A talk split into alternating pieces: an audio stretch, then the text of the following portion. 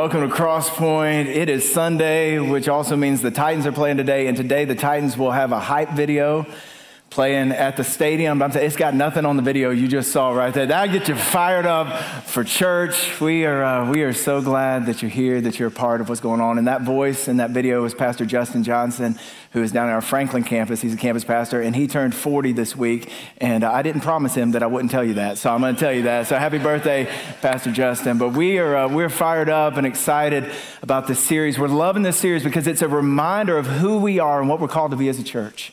That we're, a, a church to help people find and follow Jesus. That's why we exist. And we're using this as a time to remind ourselves of our, of our why, because what we're not, if we're not driving toward that, then we're drifting from that. And so we're moving toward this mission that Jesus has called us to. It's in the Great Commission in Matthew chapter, chapter 28. It's the final command, it's the last command. And we're talking about how do we make this last command from Jesus our first priority. I want to read to you from the uh, International Standard Version today. Verse 18, Matthew 28 says, All authority in heaven and on earth has been given to me. This is Jesus talking. Therefore, as you go, disciple people in all nations, baptizing them in the name of the Father and the Son and the Holy Spirit, teaching them to obey everything that I've commanded you. And remember, I am with you each and every day until the end of the age. That's the final verse in Matthew's gospel. This is Jesus looking at the disciples. He's like, Here's the oars, boys. We're rowing toward the Titanic. The ship is going down, and we're the ones who are moving toward the, the Titanic, toward those who are drowning in despair and brokenness and lostness, those who are hopeless and those who are helpless. We're the ones who are moving toward them to extend, extend the love of God and the hope of God and the grace of God and the help to, to help them. And so I want you to go look for those who are sinking. And I want you to look for those who are working overtime to make it look like they've got it all together. They need hope too. Because every person needs the hope of Jesus. And so he's telling them, we're, he's commissioning them out. This, this last command of Jesus, our first priority. And I think sometimes we take the Great Commission and it becomes the Great Omission because we, because we overcomplicate it. I want you to imagine with me, this didn't happen, but imagine that it did, that, that my wife Rhea and I, that we went down to Birmingham to see our daughter who's in school down there at Samford, Sam, not Stan, not Stanford, but Samford. And imagine that we were going down to, down to Birmingham and, we're, we left our, our boys at home, 14 and 16. And when we were leaving the house, imagine that I say to them, guys, here's what I want you to do. I want you to, I want you to, to pull all the weeds in the front flower bed before I get back. Before we get back, I want you to pull all the weeds, and this is more of a confession that I do have weeds in the flower bed, but I want you, I want you to pull all those weeds before we get back. And imagine we go down to Birmingham overnight and we have a great time, and then we, we come back. You need to stop judging us that we went to Birmingham. Or I said, imagine that this story's going on, that we left the boys at home. And so imagine the story. We get back, we get back home, and where, when we pull in the driveway, where's the first place that I look? The flower bed. What do I want to know? Did they pull? You, some of you aren't even parents, and you already know. You know what we are. I'm wondering. Did you pull the weeds? Now imagine that the weeds look. They look exactly like they did when I left. Imagine there are even more weeds that have popped up. And so what would I do? I go in the house, I open up the door, and I said, "Boys," I said, "Come on down. We got a conversation to have." And I would have them look at the weeds. And imagine that I said, "Look at this. What was the last? What did I tell you before I left?" And imagine the boy said, "Well, Dad, you told us. You told us to pull all the weeds in the flower bed before you got home." And they said, Dad, but we think, we think that was a good idea. In fact, Dad, we thought that was such a great idea that we went on Amazon and we ordered a book called The Art of Weed Pulling. And we got that book, and, and we got some friends from school, and we're to make a book study. We're to do a book study, and we're to come together. We're to study how to pull weeds together. And Dad, you know what, Dad? We thought that was such a good thing. What you said that Durham printed up these little these little note cards with with that. What you said, pull all the weeds in the flower bed before I get home, and we memorized it. Dad, we went and studied it in the original language. We know exactly what you meant. We did we did some study, Dad. We through AI. We went and we found out like where weed pulling actually started, the origin of weed pulling. Dad, and, and Bolton's become, he's becoming an expert in weed pulling. Dad, did you, in Bolton, Dad, did you know that there are 3,000 invasive species, invasive weeds in the United States? And, and, and they know so much about weed pulling. Dad, we went and found an expert, an expert in weed pulling, and he's going to come over to the house and have dinner with us and tell us some of the latest techniques in the art of weed pulling. Yeah, but the question is, did you pull the weeds? And I think sometimes when we talk about this, this, this last command of Jesus, I want you to go make disciples, we can overcomplicate it. And what we've done in this series is hopefully simplify it. And what it means to make disciples, it means to be a disciple, it means to be a follower of Jesus, to be, to be a follower of Jesus ourselves, to find and follow Jesus ourselves, and to help other people find him and follow him, to help other people take just one more step in their faith journey. Is what it means to, to make disciples. And in the series, we've been, we've been looking, how do, we, how do we do that? And I want to point out a couple things today as we finish up the series. In verse 19, it says, As you go, make disciples. Did you see that? Therefore, as you go.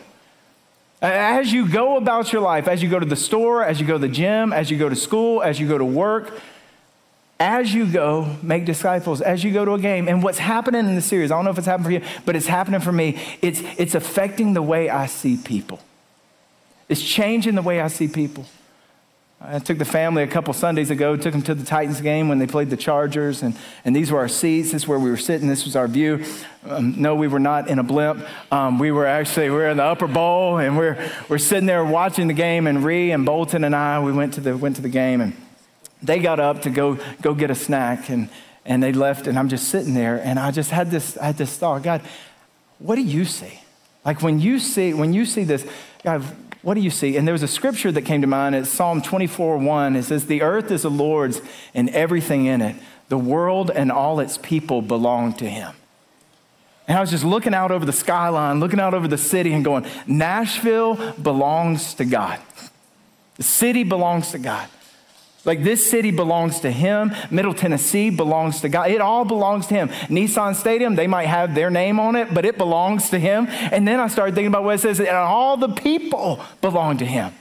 And so, God, how do you look at the stadium? I was thinking, mine, mine, mine, mine, mine. When God looks, he just sees mine, mine. When he looks at all the people, he sees people who belong, mine, mine, mine, mine, mine, mine, mine, mine, mine, mine, mine. I think it was in a movie somewhere, but mine. And God says, all of these people belong to me.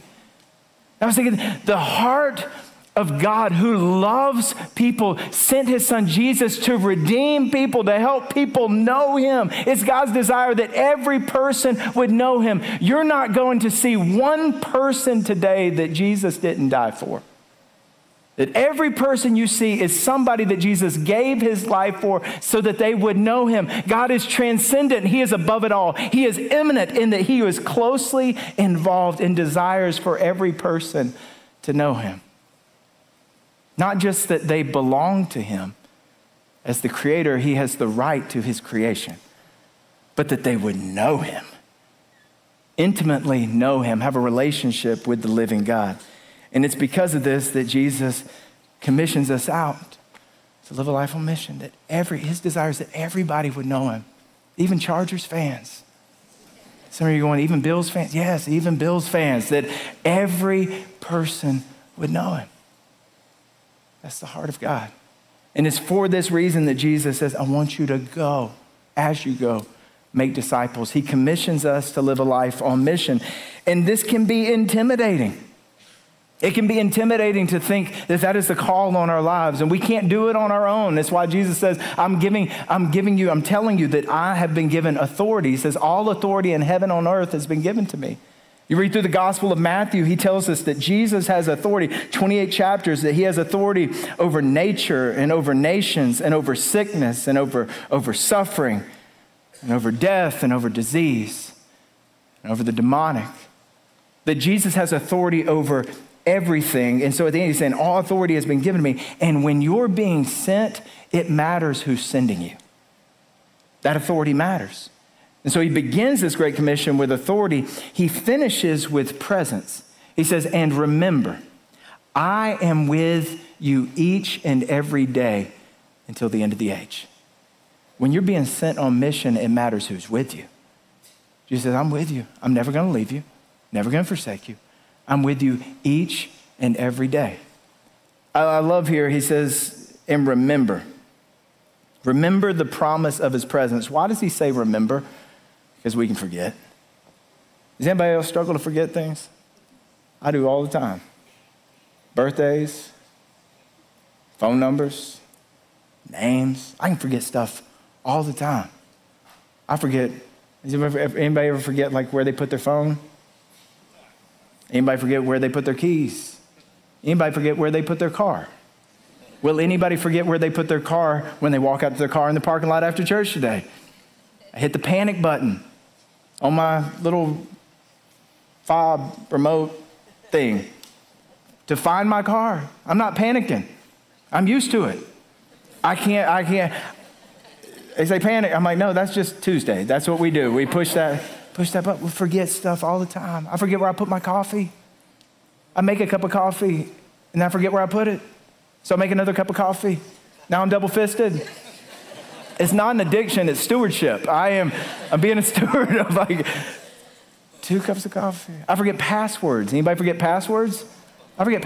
Half of our communication in marriage is what was the password? Like we're just trying to figure out what was the Amazon password, the Apple password, trying to figure out. And then I get in this crazy where it's like, what was about? And I'm putting it in, and then it comes time to make a, you know, I'm like, forget the pass. I can't find the password. I forget the password, and then I go to put in the password, and I put in the password. It says you can't use an old password. I was like, I couldn't remember the password, and I struggled to forget. And Jesus knows that we forget. That's why he says, remember. Remember that my presence is with you. What's he talking about when he's talking about presence? He's talking about the Holy Spirit. Let me give you some really good news today.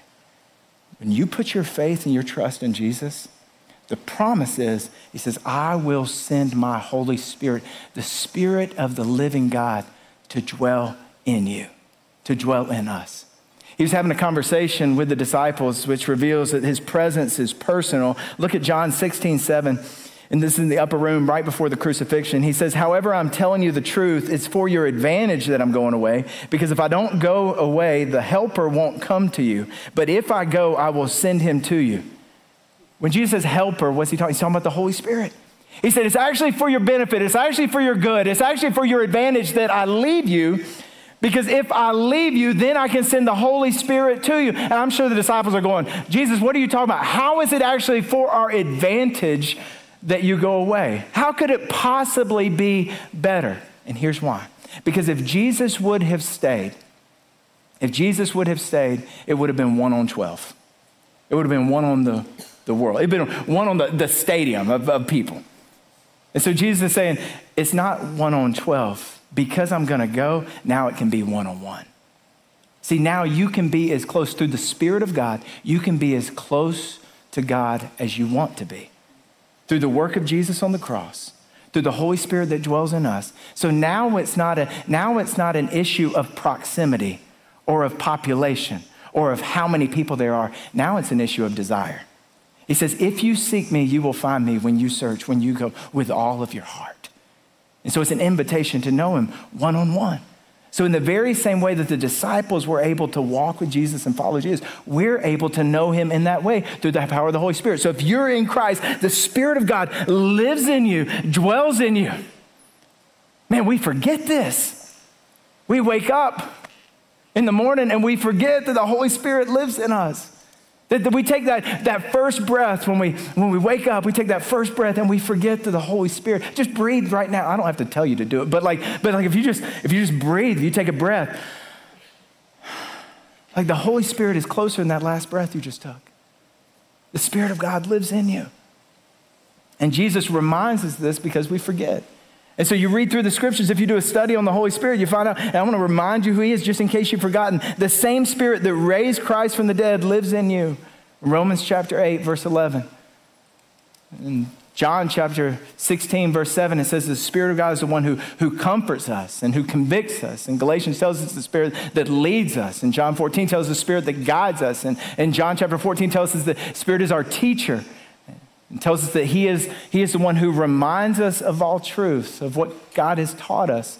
He's the one who encourages us and who he's our counselor. He's the one who counsels us. He's the one who empowers us. He's the one who helps us know what we ought to pray. We don't know what to pray on our own, but the Holy Spirit helps us with that. The Holy Spirit leads us to the, to the thoughts of God and gives us, gives us the words to say. Have you ever like not known what to say in a moment? Depend on the Holy Spirit. The Holy Spirit promises he will give us the words to say. He is an advocate for us. He advocates for us. He transforms us. He changes us from the inside. He is, he is powerful. The Holy Spirit is not an it or a force, He is a person, and He leads us to freedom. And we forget these things.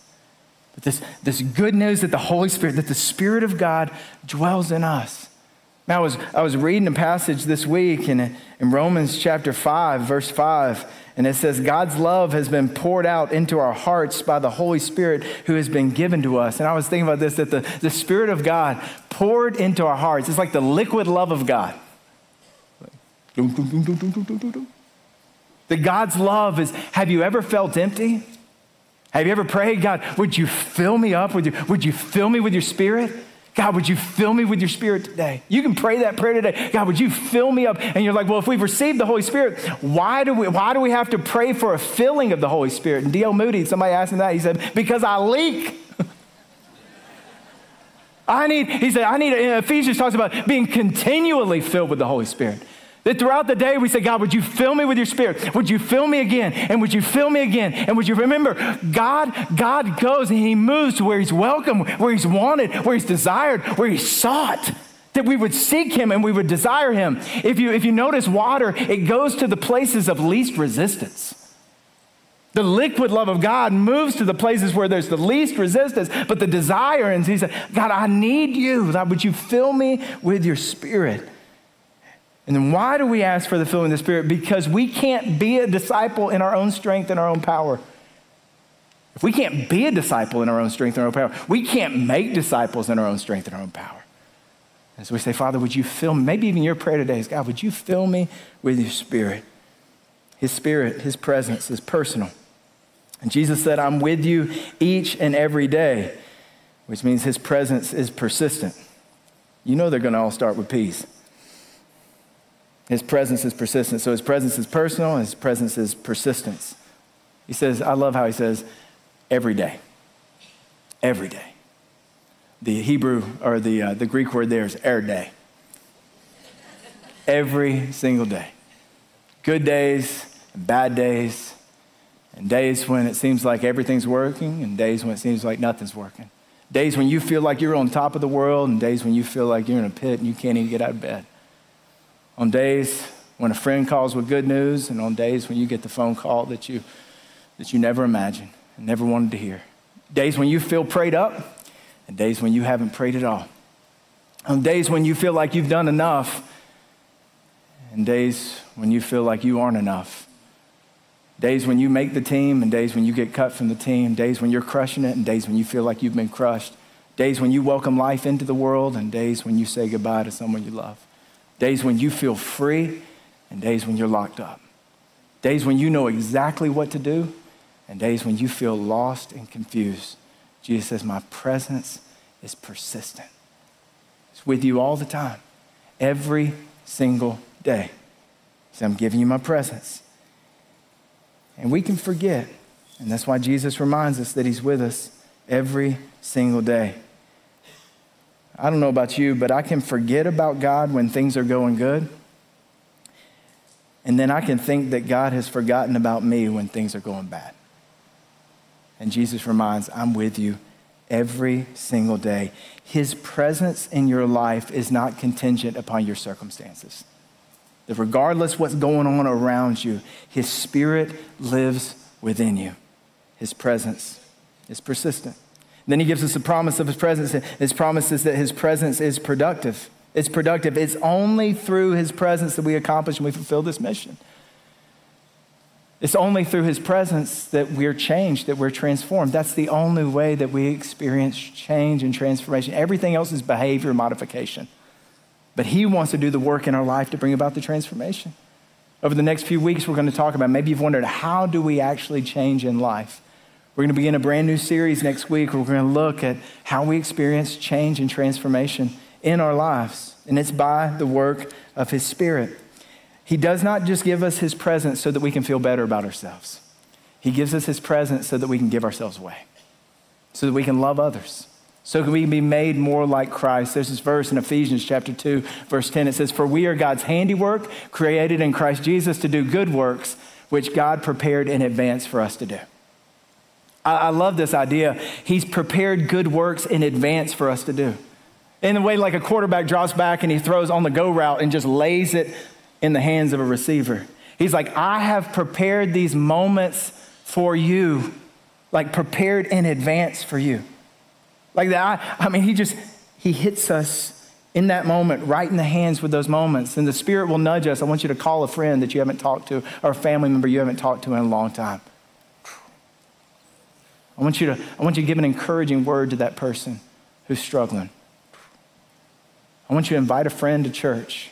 That moment, those invitations, those moments that God gives. I want you to care for an aging parent. I want you to give a generous gift. I want you to cook a meal for that person or volunteer for that ministry or help a coworker move or lead a small group or pray with somebody who's struggling or to go play with your kids. Spend time with your spouse. Invite that kid in the lunchroom that is sitting by themselves, invite them to sit at the table. Reach out to a coworker that's lonely. Help, help that at the grocery store. Help the elderly woman get her, get her cart back in or pay for a single mom's groceries. Like in those moments, the Holy Spirit prepares us, these moments, these, these good deeds, these good works that God prepared for us to do. And the Holy Spirit will lead us and will prompt us because His Spirit is productive. And the Holy Spirit leads us in those moments in the same way that Jesus led the disciples. When Jesus led the disciples, they woke up, they didn't get, an, they didn't get like an agenda for the day. They're like, Jesus, what are we going to do today? And they just followed Jesus. And where Jesus said to go, they went. And what Jesus said to do, they did. What Jesus said to say, they said. And so when we have the Spirit of Christ in us, we're saying, Where do you want us to go today, Jesus? What do you want us to do? The Spirit lives in us, He will guide us. And if you fumble, if you drop the ball, it's okay. You're not cut from the team. You just get up and run back to the huddle and run the next play. Spirit dwells in us. And Jesus said, And remember, I'm with you each and every day until the end of the age. His presence is permanent. His presence is permanent. Um, I love football. Like, I understand football analogies. I'm learning soccer. I, I, shared with you a couple weeks ago. I'm learning soccer. I don't. I understand the point system. I understand where that that works. I was. Um, I heard a, a comedian. A um, he was from he was from England and he was talking about um, Americans and their football. And he's like, "You guys say you don't like soccer because um, because it's low scoring." He said, "Your football is low scoring too. You just make up numbers." He's like, "You realize 21 to 14 is three to two. So." Um, so I understand the scoring of soccer. What I don't understand is the clock. They say 90 minutes, it's irrelevant because you get to the end of 90 minutes, two halves, 90 minutes, you get to the end, and it's just like time keeps going. And I didn't understand what was going on. I thought, the, I thought the match was over. I thought it was over. And then they were like, no, we've got more time, which is called um, adage or stoppage time, add, add bonus time. I don't know what it's called. Ask somebody who plays soccer. But like I'm, I'm, I'm trying to figure this thing out. And what they tell me is that the referee keeps the time. That the referee keeps the time, that the referee keeps up with how much time was spent you know, in celebration and in um, penalties and in um, faking injuries, like how much time was spent doing those things. And then that time is actually added to the end. The referee keeps the time. What Jesus tells us is that the Father keeps the time. That the Father keeps the time. When it comes to the future, the Father keeps time. In Matthew 24, the disciples ask Jesus about his return and when he's going to come back to usher in his kingdom. In verse 36, he says, But about that day or hour, no one knows, not even the angels in heaven, nor the Son, but only the Father. Therefore, keep watch, because you do not know on what day your Lord will come. Jesus said, The Father keeps the time when it comes to the, to the end. And uh, remember, up in, this, up in this passage, he says, I'll be with you until the end of the age. He's talking about the end, the consummation of time. He's talking about the end of, of, of time. He's talking about his return. And Jesus is saying, the Father keeps time. And so he promises, I'm returning, but we don't know when that day is. But I want to live in such a way where I'm ready for his return. I want to live in such a way where I'm, I'm living for his return and ready for his return. And just like Jesus came the first time, he's coming again. He will return again. And so we don't want to be unaware of this and we don't want to be we don't want to be consumed with the things of this world that we forget that Christ is returning. I want to live a live a sort of life and there's just a kind of an urgency in that stoppage time, in that bonus time, in that extra time, in the added time. And we're living in those last days we don't, we don't know how much time we have. Jesus said the Father keeps the time. But I want to live in a way where, I'm marked by eternity and the reality of eternity. And so Jesus said, Live on mission because I'm coming back. I'm coming back. Um, how often do you think about the Roman Empire? if you're uncomfortable that everybody else is laughing at something you don't understand, I get it. It is on TikTok.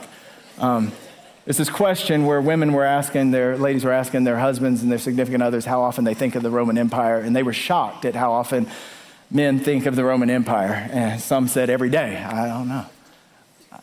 That's not the question I want us to focus on. The question I would like to replace that with how often do you think of the return of Christ?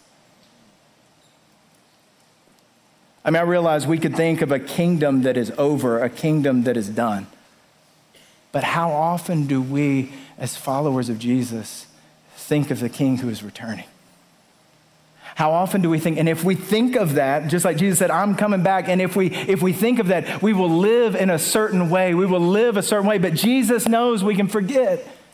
It's why he, it's why he gathered his disciples together that night before he went to the cross, and he, he, he led them in a meal, a last meal together, which was a way that they would remember. He knew that those disciples would get so busy and so consumed, and they could get so wrapped up in the things of the world that they could forget. And so for 2,000 years, the church has partaken in a meal together called communion, the Lord's Supper. So I'd like for you to get the elements in, in your hands, and I want to read to you from Matthew chapter 26, verse 26. I'll read a couple verses to you. Matthew tells us that while they were eating, Jesus took bread, and when he had given thanks, he broke it and gave it to his disciples, saying, Take and eat, this is my body. And then he took the cup, and when he had given thanks, he gave it to them, saying, Drink from it, all of you. This is my blood of the covenant, which is poured out for many for the forgiveness of sins.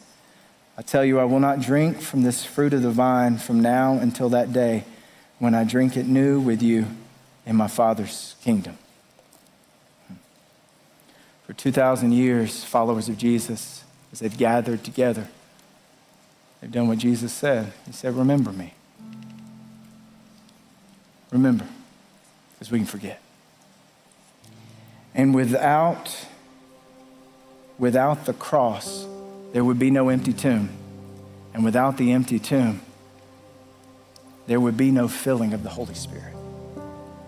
And so Jesus gave his life on the cross, his body broken for us, his blood shed for us, so that our sin could be forgiven. So that our guilt, our shame, our brokenness, so that we could be forgiven, so that we could be healed, so that we could be restored, so that we could be reconciled with the Holy God. The Holy Spirit doesn't dwell in us as followers of Jesus because we're good enough. We did not earn the Holy Spirit. We put our faith and trust in Jesus. And it's because of his righteousness in our lives that the Spirit of God dwells in us, has a place to dwell. And so if you're a follower of Jesus, this meal is for you. If you're not a follower of Jesus, um, you can let this moment pass. Or our invitation, God's invitation, would be that you begin to follow Jesus. And this can be the first thing you do as a follower of Jesus to remember the cross. And so I want to invite you to open up that top layer and to get this wafer in your hands. And to spend a moment. And if there's any sin that you need to confess, any brokenness that you need to repent from, to return home, you can take a moment and confess.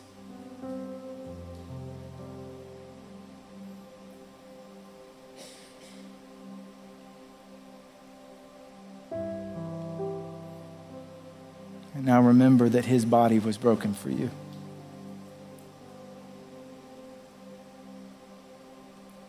Offered up his life for you. His body sacrificed so you could be forgiven. And he said, Do this in remembrance of me. You can partake.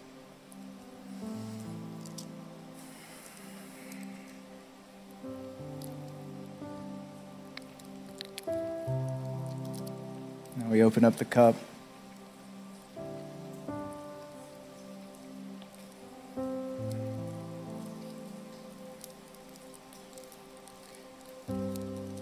You can almost see your reflection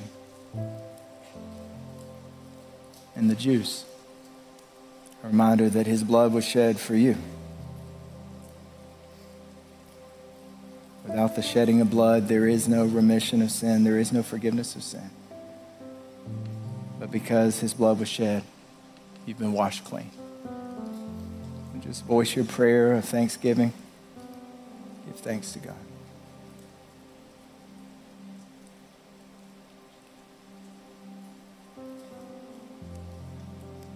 Is the blood, the new covenant. His blood shed for you. You partake.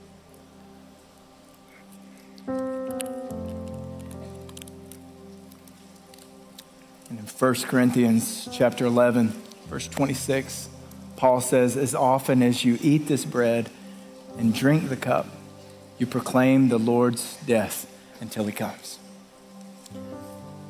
Until he comes. I long to see him, to be with him.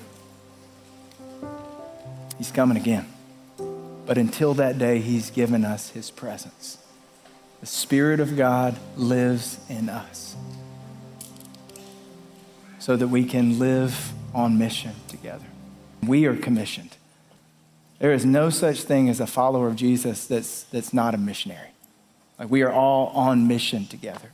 We carry the hope of Jesus in our hearts. And I want to invite us. I wish we had an oar that everybody could get as you were. So when you're leaving today, there's got, no, we're not handing out oars, but, um, but I do want to just even in a moment say, let this be a moment where we say, we're grabbing hold of the oars and we're rowing toward the Titanic together because what we get to be a part of is eternal. So let's pray together. Would you put a hand over your heart?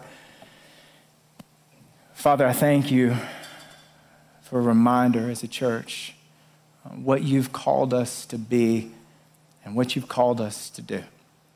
And so, Father, I pray that the Holy Spirit would fill every heart in this room it belongs to you. And for those that don't yet know you, God, would you, would you let your love just so be on display?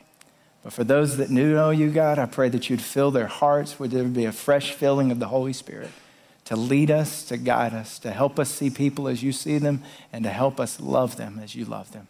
And God, I pray that through our lives, that an unbelieving world would find the love and the truth and the grace and the hope of Jesus. And that we would be a church that makes disciples, that make disciples, that make disciples. Until all who you call your own know you, love you, and follow you. So may we be on mission with our lives. In Jesus' name, amen. Amen. We'll see you back next week.